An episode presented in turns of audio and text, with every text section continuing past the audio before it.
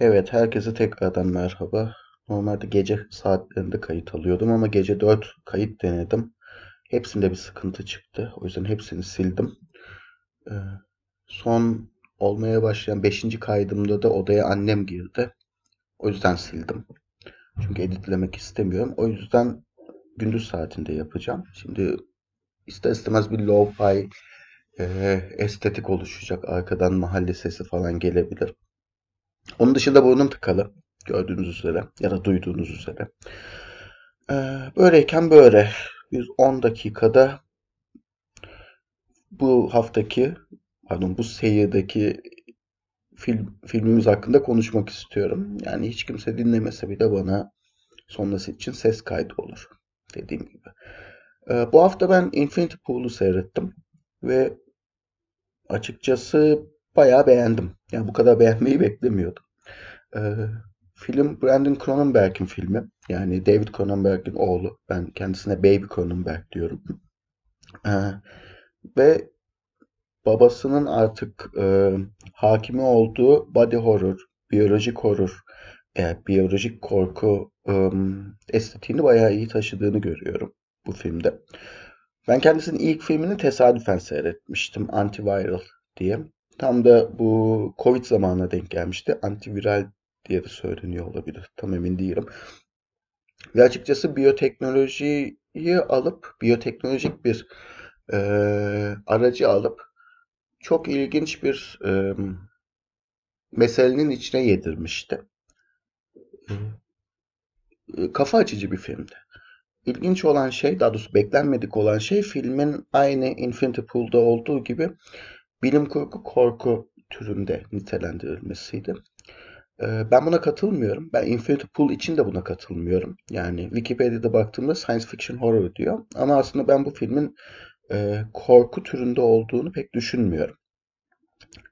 Brandon Brandon Cronenberg'in seyrettiğim yani üç filminin ikisini seyrettim. Anladığım kadarıyla filmleri korku türünde değil ama insandaki e, derin korkuları temel alan filmler.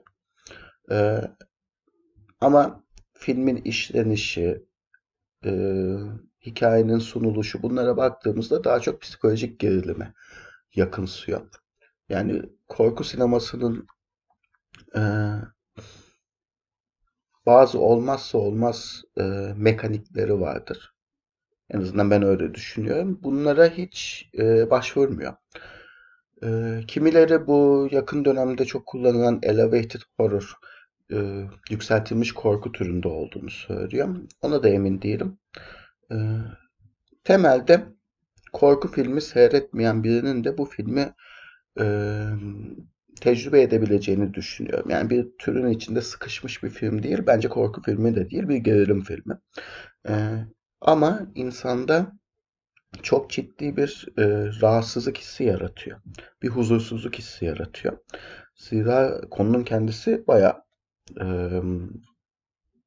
huzursuz hissettirici bir konu. Litolga diye bir e, fakir ülke var. Bu ülkeye zenginler, farklı ülkelerden zenginler gelip işte istedikleri gibi tatil yapıyorlar. E, bizim kahramanımız James zamanında bir kitap yazmış. Sonra pek de bir başarıyı imza atamamış. E, eşinin parasını yiyen bir eski yazar. E, eşi de işte e, o da aileden kalan serveti yiyor. E, bunlar işte başka bir çiftle tanışıyorlar. Sonra işte e, Litolga'da eğleniyorlar, vakit geçiriyorlar. E, kültürü tanıyorlar. Daha sonra e, bir araba kazasına karışıyorlar. Bu kazada gerçekleşen ölümden ötürü James e, James mahkum ediliyor. Veli Tolga'nın bayağı sert bir e, hukuk sistemi var. E, ona yani kaza dahi olsa birini öldürmenin cezası ölüm. Ona bir teklif sundu. Ya bunun karşılığında e, canını feda edeceksin ya da e, Litolga'nın çok özgün dış dünyadan saklı tutulmuş e, teknolojisinden faydalanarak kendi klonunun yapılmasına izin vereceksin. O klon öldürülecek ama sen de o ölümü seyredeceksin. Ee, işte tüm, tüm film bu fikirden sonra e, resmen çiçek gibi açıyor diyeyim. James bunu seyrediyor. Ee, ama film bu filmin daha en başındaki 20 dakikası falan ki iki küsür saatlik bir filmden bahsediyoruz. Bu ölüm tecrübesini yani kendi ölümünü dışarıdan seyretmenin yarattığı tecrübe e, James'i ve diğer karakterleri çok farklı noktalara götürüyor. Yani ben açıkçası ilk 20 dakikada e, esas kahramanın kim olduğunu bile anlamamıştım. Çünkü James karakteri kasti olarak o kadar silik çizilmiş ki. Ya ben herhalde çifte eşit ölçüde odaklanmam gerekiyor ya da sonradan tanıştıkları çifte odaklanmam gerekiyor ya da kahraman belki daha sonra çıkacak falan gibi düşünmüştüm. Ama daha sonra işte e, neyi nasıl seyredeceğimi anladığımda hikaye gayet sürükleyici bir şekilde aktı gitti. Filmin aslında birkaç boyutu var. Yani birkaç boyut üzerinden değerlendirilebilir. Yani seyreden kişiler birincisi Brandon Cronenberg'in sinematografisi açısından e, bu filmi değerlendirmeliler. Yani ben Antiviral'ı seyrettim. Antiviral'i ya da hala çözemiyorum nasıl söyleyeceğimi. Bir de Possession diye bir filmi varmış. Ve bu da üçüncü filmi. Kendisi hep işte biyolojik korku öğelerini, daha doğrusu biyoteknolojiyi alıp e, bizim huzursuz hissedeceğimiz bir şekilde sahneye yansıtıyor. Sadece görsel huzursuzluk da değil işte mesela kendi ölümünü dene, deneyimlen, e, deneyimleme fikri üzerinden gittikçe karanlıklaşan zihinleri gösteriyor. Ee, ilk seyrettiğim filminde de e, çok um, ilginç hem fiziksel hem biyolojik hem de zihinsel bir dönüşüm hikayesi görmüştüm. Bence iyi işler çıkarıyor ve bu film açıkçası antivirale kıyasla çok daha e, attığını vuran bir film. En azından ben öyle düşünüyorum. E, ikinci aşama bu filmi bence e, Miyagot üzerinden değerlendirme.